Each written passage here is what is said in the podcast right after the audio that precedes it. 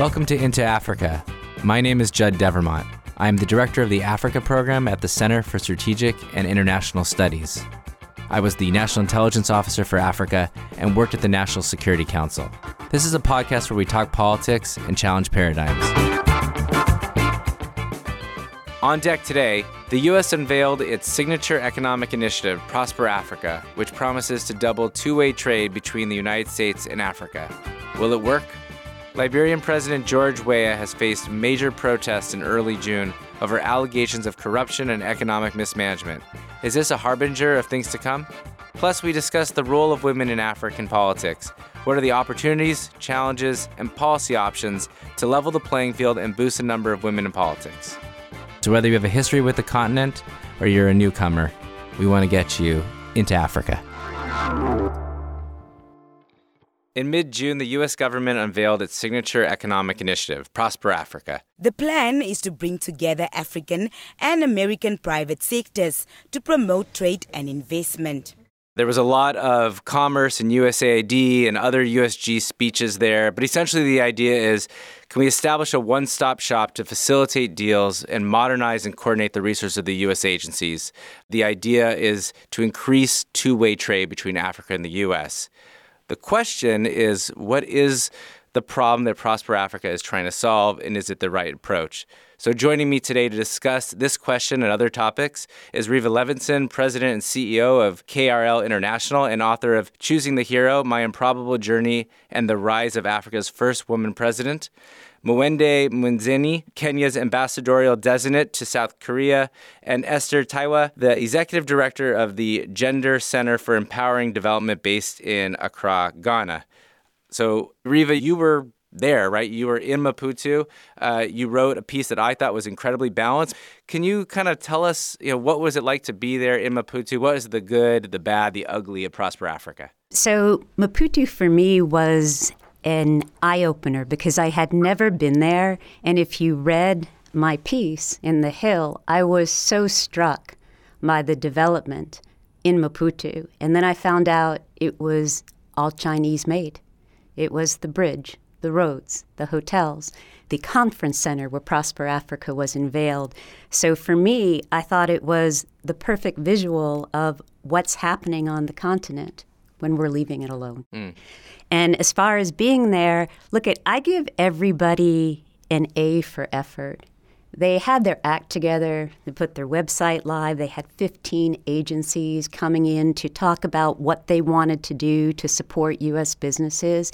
And I think there's real passion and determination and that they're doing the best they can in the political environment that they find themselves in which is why I said Prosper Africa for me is a policy under construction. And I said to you, I think if we build it, it will become more than it is. Yeah, I, I actually take all of that on board. I do believe this administration is quite serious about this issue. This is a positive step. Uh, but one of the things that I haven't had a strong read on yet, looking at the African press, is how do Africans think about this? And Mwende, I wonder if you had any reactions to the announcements, to what Riva's saying. Is this good news for countries like Kenya?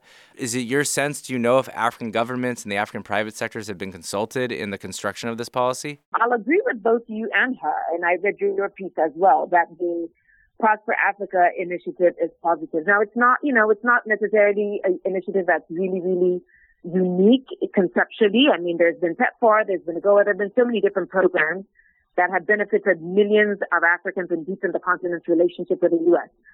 But in my view, to make it effective, it needs to be a roadmap that is hinged not on the limited understanding of Africa from the American perspective, but Africa's needs.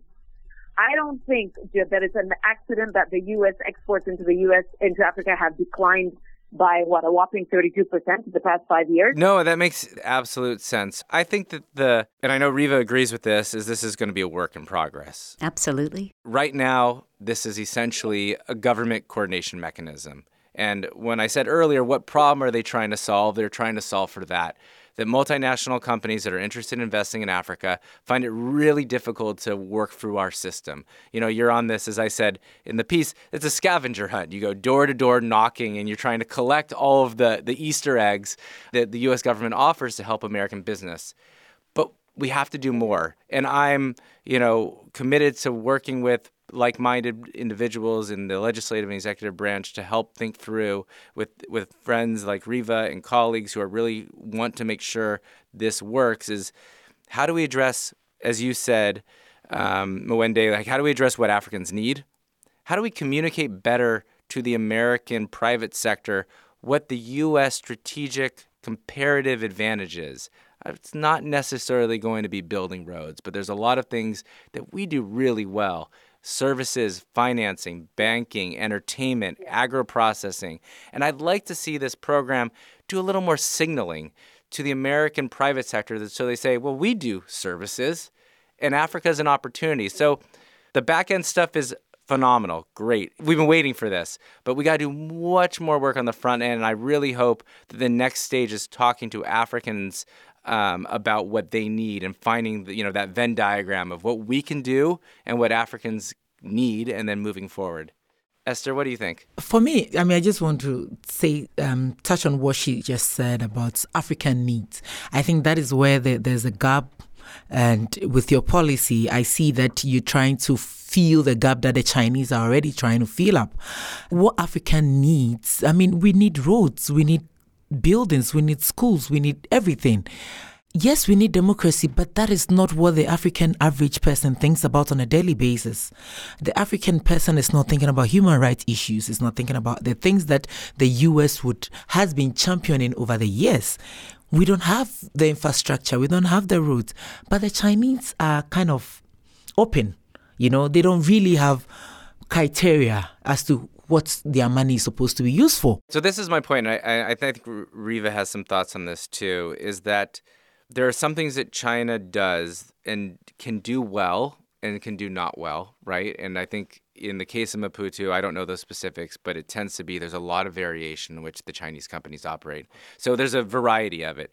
But I think, you know, a lot of this is framed as competition with China. I think the smarter play is what are the things that we can bring to the table? What are the things that China can bring to the table, but in ways in which we know it benefits Africans and doesn't, you know, add to corruption, etc. I think that's a, the great point. And one of the points I made in my article was I was glad that John Bolton's fiery rhetoric about great power competition disappeared.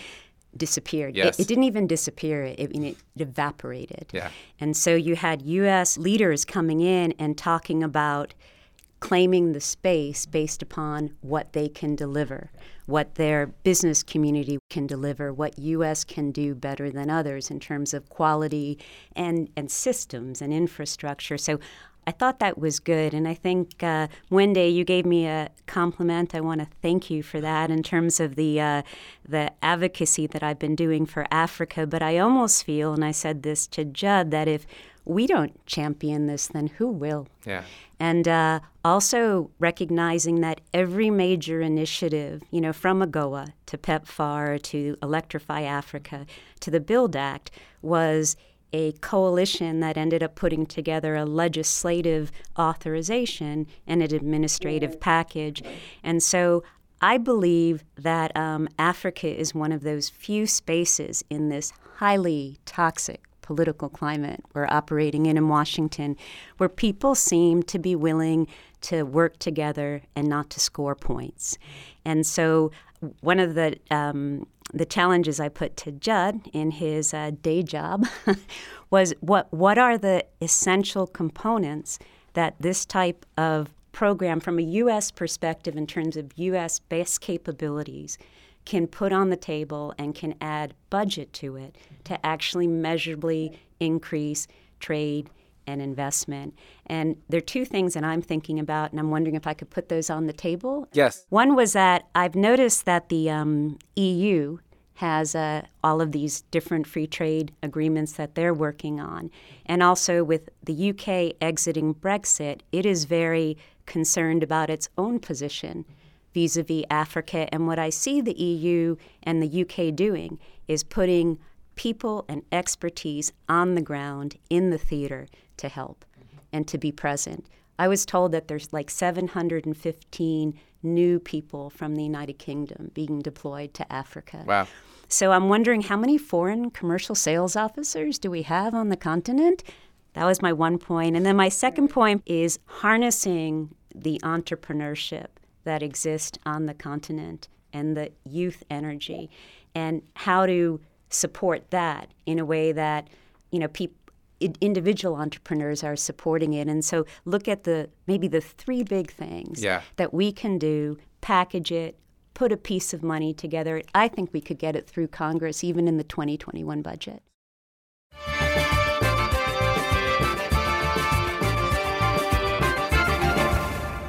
Turning to Liberia, I want to discuss the Weah administration and the protests that we saw on June 7th. Anger and frustration on the streets of Monrovia as thousands massed on Capitol Hill to denounce rising prices in the country. Protesters say life in Liberia has become increasingly difficult.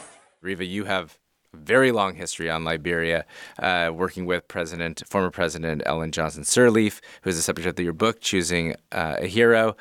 Um, just maybe a quick report card on the Weah administration. What did he represent? You know, what is the sense or your sense of whether he's delivered on his promises? So I warned you that um, as I worked with President Sirleaf, I don't want to become politically involved in the conversation. Do you want me to redo the question? No, no, okay. not at all. I'm just going to let you know that I want to have a, a little bit yeah. of a retrospective uh, perspective. I think that what he represented was the first presidential democratic transition of power in 75 years and a euphoria that a opposition candidate and somebody who's youthful and energetic could assume the presidency and I think we were all hopeful. I mean, the continent was hopeful. President Akufo-Addo almost um, brought him in and, and supported him, was there throughout the whole inauguration, etc. But um, I think that as far as delivery, um, you know, the delivery has been uh, challenging, and it's been challenging because it's an opposition party that never had the responsibility of governance. So within the CDC, which is their party, there are people, there are no people who, for the past two decades, have even participated in government. So that's a huge issue. The other issue is um, the CDC um, has adopted um, an winner take all aspect of political participation. So they haven't been opened mm. to some of the ideas and um, and support and experience of the other political parties, and they came up against a difficult economic situation. And I think everybody believes, and I think President Weah himself would say that there needs to be a bit of a rethink or a reboot in terms of some of the policies that have been put in place to encourage economic growth. Yeah, I think that's a really fair and candid reaction. I mean, 18 months is not a long time, but the honeymoon is certainly over. And I think that uh, people going to the streets on June 7th, thousands of them, uh, was an indication that people are uh, angry about some of the corruption allegations, feeling like there's economic decline. And I think one of the things that I think President Weah may be underestimating or, I mean, I don't know, maybe he doesn't care, but the opposition is fairly organized. They've been doing this for a very long time. And so I think we are at the precipice of more of these kinds of, of um, whether it's opposition led or organic protests to say that we're not going in the direction that the people of Liberia want voted for. Uh, Esther, you've been to Liberia a bunch, right? You you were observing this election, so maybe you have some thoughts on this issue. The Liberian situation, for me, I think it's a country that was yearning for a change um, because they saw a lot of nepotism, a lot of corruption under the government, and they feel, and a lot of underdevelopment. They wanted to see different things, and they felt, okay, we have Weah, who is a celebrity, sort of like, and all that, but the the things that they were hoping to get. I mean, it's one thing being a celebrity, and it's one thing being in government and understanding the business of government. The Liberian people were so eager, and the, for the very first time, they have a native and not a Congo Mm-hmm. So they were excited about what the is fact. it? What does the Congo mean? Just um, so make sure so, people know. Okay, so the Congos are the, the people who were brought from America. America Liberians exactly. is another America way, right? Liberians. Yeah. So they call them the Congos. And Weah is like a native but they didn't really understand what they were getting themselves into. The protest that is happening is not led by the opposition because, as at now, the opposition is not even in the good books of any Liberian, especially with the missing $1 million and the arrest of Robert Salif Johnson. So the protests are ordinary people, not the opposition. There's the ordinary people who were angry. Civil society organizations were involved and everything. And there was an internet shutdown on that day because they thought it wouldn't going to be that big. But because it was led by ordinary people, where civil society organizations were so interested and everybody was involved. The turnouts happened to be so huge. So, do you think we're going to see more? Of course, because the issues, the president's statements, he says he's ready to talk, he's ready to listen. They, they should come for them to have a seat and discuss the issues and see the way forward. But the point is that nobody is sure of what is going to happen because the president also has a lot of issues within his government, where there's the accusation of him and the vice president not being good terms, and a few quite number of the um, people around him. I completely respect your perspective. I probably don't agree with it all, but as but as Judd knows, I worked for Madam yeah. President for about 20, um, 23 years. Okay. My view of the protest is um, a bit uh, different. And again, it's only because we talk to different people. But my view of the protest was that um, people were trying to score political points. I mean, there was a view of the opposition. There were radio hosts. There was uh, people who came in from the U.S. believing that he had failed so badly that this type of momentum would collapse his presidency, which of course it couldn't because he is a duly elected sovereign with international support, I think the um, the protests fizzled. Mm. I think they moved. They started way too early, and their momentum was in their message and not in the street. And I think, unfortunately, the government has looked at it as scoring political points mm. and not listening to the true, deep concerns of the country.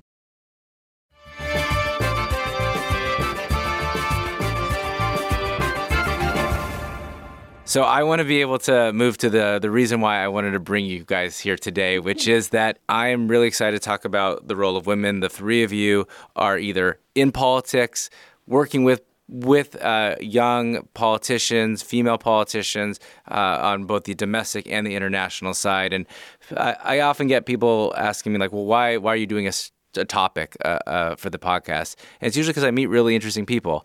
And uh, Esther and I observed the election in Nigeria together in Adamawa State. Yeah. And I was like, when you come to the DC, we're going to do an episode together. And I know exactly some great people that can join us, like Riva and Mwende. So, Esther, very briefly, like an elevator brief, like what does your organization do? Okay, so Gender Center for Empowering Development, GenCED, it's a gender focused organization. We look at women in governance, women in um, politics, we work around this areas, peace and uh, peace and security, how women can be involved in peace building and everything.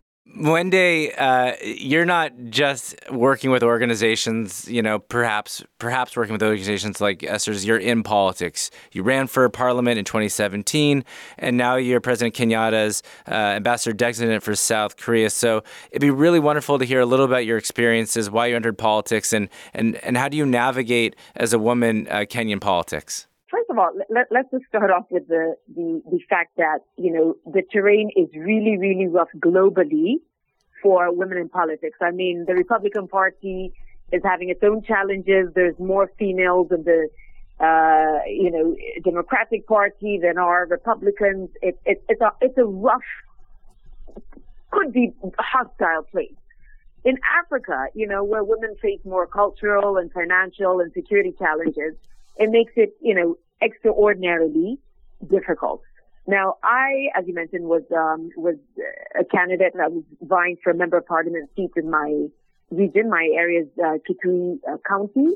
My constituency is a relatively small constituency.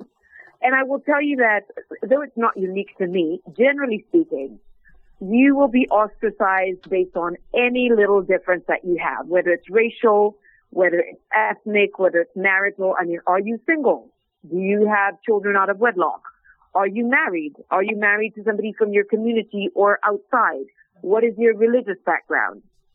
Um, you know, the challenges are very many, but I'm, I'm really, really proud to say that, you know, if there's any continent on which there's been really, really, really serious attempts to uh, mainstream women into politics, Africa is one of them. In Kenya, and, you know, again, you know, my experience, this was my first time. I've, I've been in the background politically, but this was my first time vying. And I happened to be the first female who had vied for such a political seat in my area. There were a lot of really positive things that came from it. Um, you know, as an individual, you know, I, I, I experienced a lot that I would never otherwise have, uh, I stepped out of my comfort zone. I held the mantle for very many women, younger, and my peers who now will have the courage to stand alongside me. I follow in the footsteps of very many strong female candidates in this country, particularly from my ethnic group. Um, my governor is a female. In fact, she was the first presidential uh, candidate that was female in this entire country. So I follow in the footsteps of very, very many strong women. So I, you know, I wouldn't take anything back. Yes, I, I did lose the position. Um, I support the person who, who, who won the seat. I, um, I would, I, I, I, I encourage as many women as can vie for these positions to do so. We know that women are generally less likely to indulge in violence. They're less likely to indulge in corruption than their male counterparts. And they're more vested really in creating more tangible, long lasting impacts. So I think Africa is, is leading, in fact, the world when it comes to women in positions of leadership. I really like the story that you're telling, and one of the things about this podcast is we do want to, you know, push against conventional wisdom, and so, you know, I am aware of governments like Ethiopia, Rwanda, South Africa, and, and the Seychelles, which I didn't realize until we recorded this, that have cabinet parity. Uh, but I spent a lot of time in Nigeria, so hearing the Kenya story is really encouraging. Wende, Riva, you work with candidates, not only Ellen Johnson Sirleaf, but you work with Joyce Banda.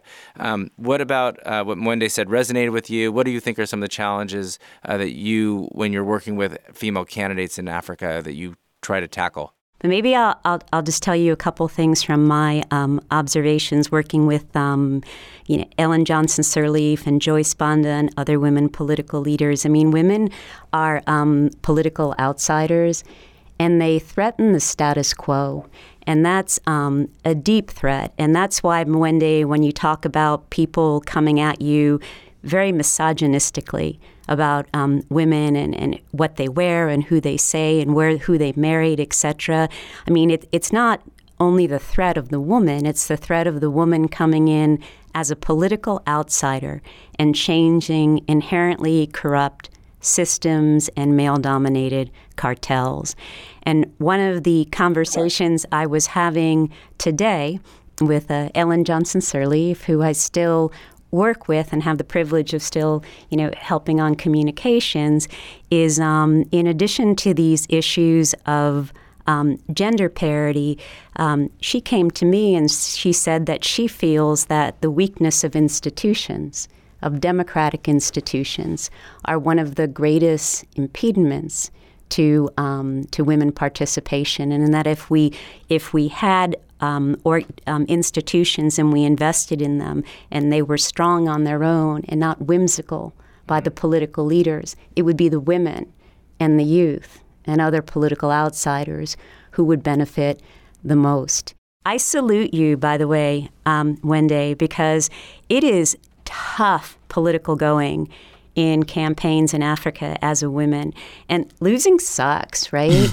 but every like my best experience in life i mean the things that i have learned the most of is you know is picking yourself up and like taking the goodness away mm-hmm. and just feeling stronger mm-hmm. and being there for um, and, and being there for um, other people and if you read my memoir which I didn't showcase, but Judd did. It's all about making really bad decisions, and yeah. but just continuing to know that you're here for some reason, and and and you're going to do things that that make an impact. So I salute you, Mwende and Esther. I salute you for what you guys Thank are you. doing, you. and I'm I'm just here to help.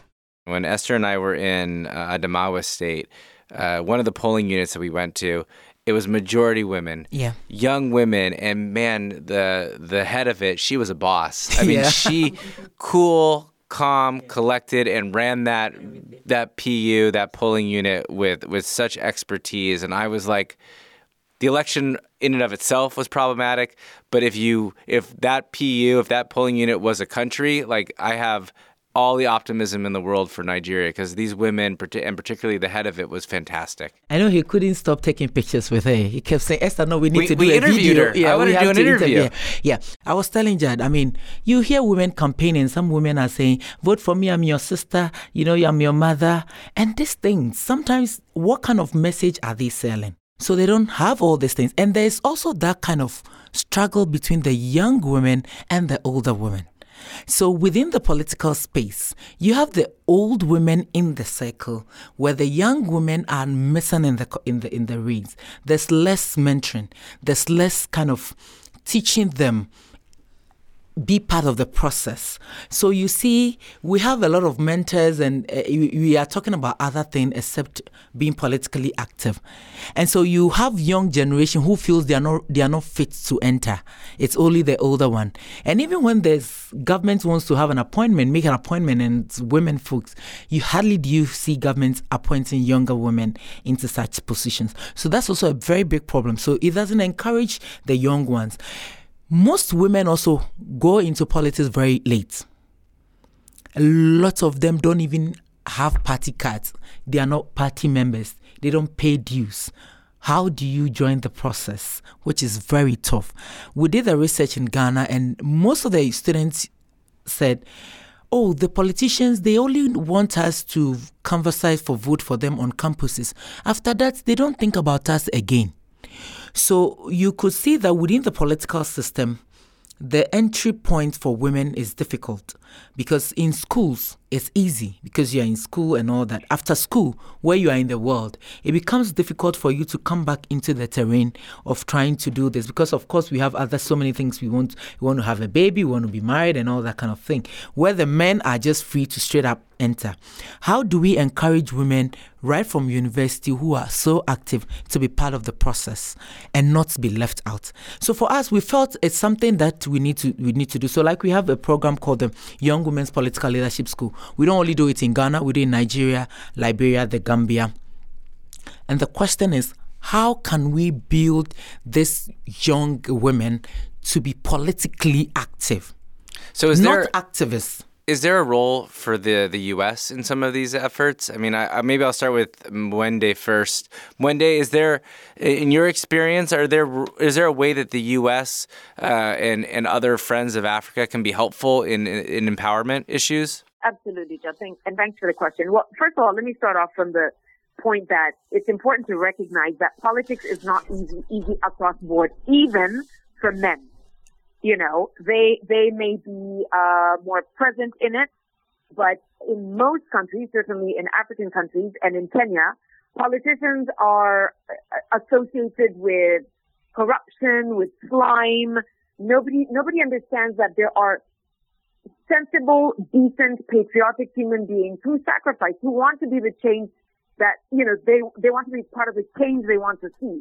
That sacrifice a lot financially uh, relationship wise, time with their families to be part of this driving force that will, uh, you know, help create a better future for their children and, and future generations. Um, in as far as women, you know, we have had so many efforts, uh, long-standing efforts, particularly from the West, uh, that help focus on this gender, uh, disparity that exists. And you know, you know, one must question their effectiveness. But overall, overall, and, and, and I may be saying things that are obvious, that may seem obvious. But one is to build the capacity of these female candidates. Mm-hmm. You know, there's so many programs out there. You know, Esther was right. You know, people come in and they don't know how to brand themselves. You think that because you're a female, if you speak to your fellow female as a mother, it makes you more attractive. That is not necessarily so. So we need to have programs that develop our skills so that we can compete with our male counterparts on a more level playing ground. And then, you know, one of the challenges, the largest challenges certainly, has to do with funding. You know, so in as far as the U.S. is concerned, I think that this administration needs to focus on supporting females who share the values that are aligned with the mutual interests that they're, you know, they, that the U.S. has with those individual uh, candidates. You know, what what what are their views on democratic freedoms? What are their views on corruption-free societies, et cetera, et cetera, et cetera. But most, uh, maybe not most importantly, but equally importantly, my final point is that in my experience, three quarters of these initiatives, and I had NGOs coming at me left, right, and center towards the end of my campaign. I, and I'm talking uh, three weeks before elections, offering some funding here for some programs, some workshops. Nobody, three weeks to elections, has time to go and participate in a workshop. So, what this administration should do, if it if it um, wishes to, and clearly there's the intention to, is to offer female candidates concise, structured programs that are not just NGO led, but are government driven, that have the financial capacity, that respond to the immediate needs of the female aspirants, and that are timely, practical, and implementable. Don't come at me when I'm supposed to be in the field to be in a workshop singing kumbaya with uh, yeah. with a bunch of other women, and I'm preaching to the choir. I know that's a those are great suggestions and a perfect segue because you know Ivanka Trump has been talking about being a better advocate for women in politics. So maybe Riva, you could tell us a little bit about about the Ivanka Trump sort of initiative as much as you know, and then and maybe uh, add on to some of the points that Mwende made. With regard to Ivanka Trump, um, Ivanka Trump has set up this two initiatives. $50 million seems to be the Africa funding cap to support women entrepreneurship and support women in ICT. And I followed her across the continent. She was in Ethiopia and Cote d'Ivoire. And she, to her credit, has done some really good things because she's been able to get an interagency consensus. She's actually been able to take her initiative support for the empowerment of women and get congressional legislation. So she's done some really good things. But in my article, because I always push the boundaries just like Judd does, is that, um, you know, I said, hey, like, get out of your safe zone because women, um, they don't they have no safe zones in Africa. I mean, you're not just an entrepreneur, you're a woman, you're a politician, you're a mm. civic leader. And I asked her why she was sipping tea or coffee in Ethiopia and didn't say anything about the Ethiopian rising led by two thirds professional women in Sudan. And that if she was going to stand for women entrepreneurs and women ICT leaders, she needed to stand with the women political leaders of Africa.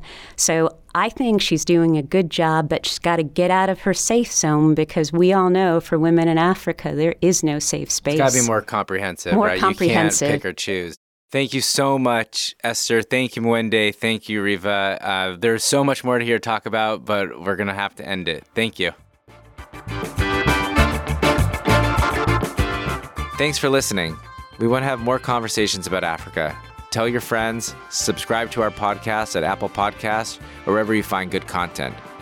You can also check out our analysis and reports at csis.org/africa.